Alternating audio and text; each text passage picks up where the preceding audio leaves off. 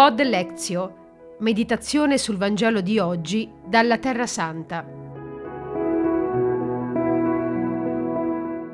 Martedì 28 marzo.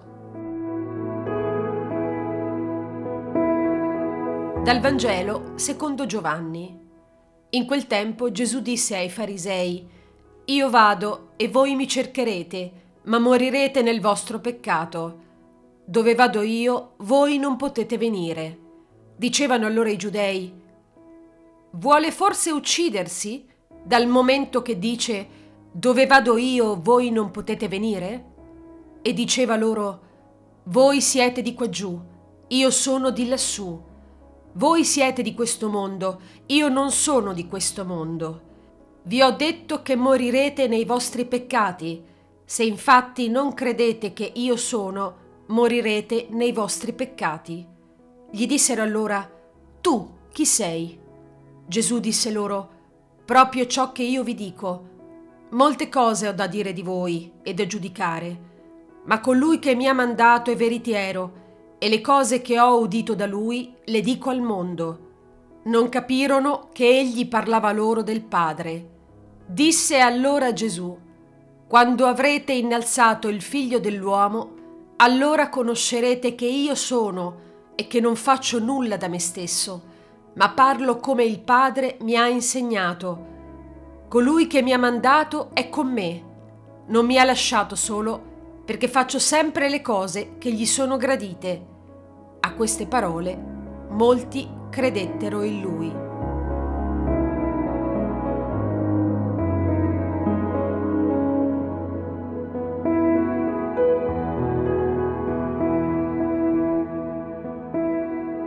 Pace e bene da Fra Rosario Pierri, docente di greco biblico presso lo Studium Biblicum Franciscanum di Gerusalemme. La predicazione di nostro Signore Gesù è limpida, diretta ed è accompagnata da segni che manifestano con evidenza la sua trascendenza.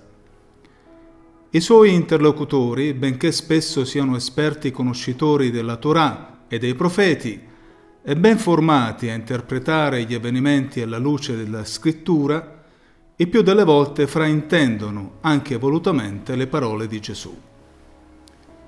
La ragione di fondo è semplice, tragicamente semplice. Non credono in Lui. Perciò arrivano a dedurre, come avete ascoltato nel Vangelo di oggi, che Gesù intenderebbe addirittura uccidersi.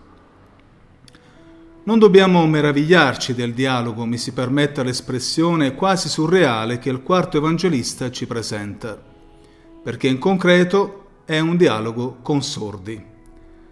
Gesù ha pronunciato proprio quelle parole che abbiamo ascoltato e San Giovanni le riporta ponendo in risalto l'evidente contrasto tra la rivelazione che Gesù fa di sé e il muro inespugnabile dell'incredulità e ostinato dei suoi oppositori. In realtà, senza tanti giri di parole, Gesù avverte del loro destino coloro tra i presenti che non solo fraintendono le sue parole, ma sono in grave errore quanto alla comprensione della sua vera identità. Costoro lo considerano uno come loro, forse anche superiore, forse un riformatore, il Messia, ma Gesù non collimava con il ritratto che se n'erano fatti.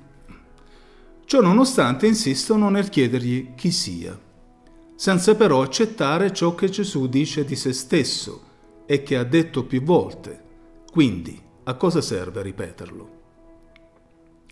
È in discussione la verità e la verità va proclamata senza compromessi con il mondo o con chi insiste nel credere e nel sostenerne dei surrogati.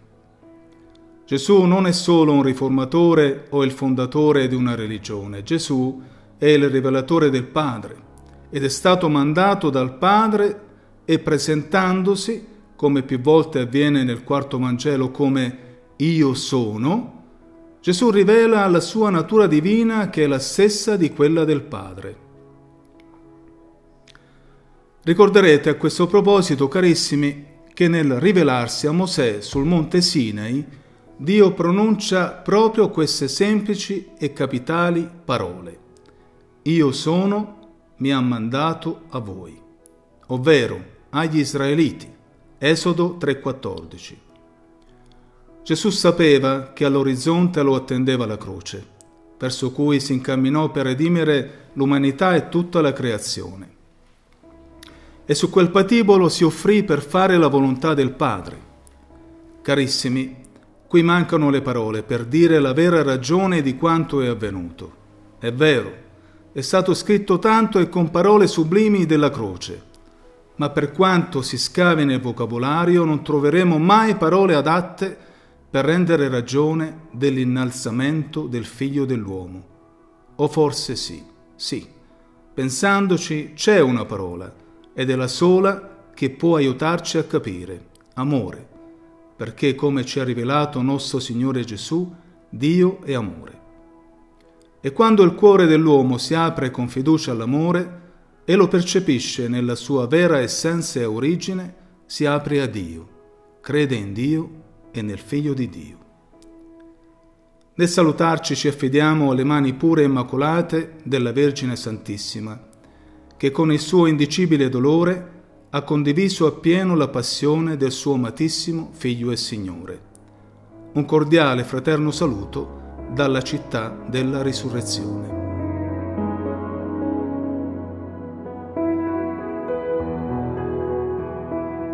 Pod Lezio. Meditazione sul Vangelo di oggi dalla Terra Santa.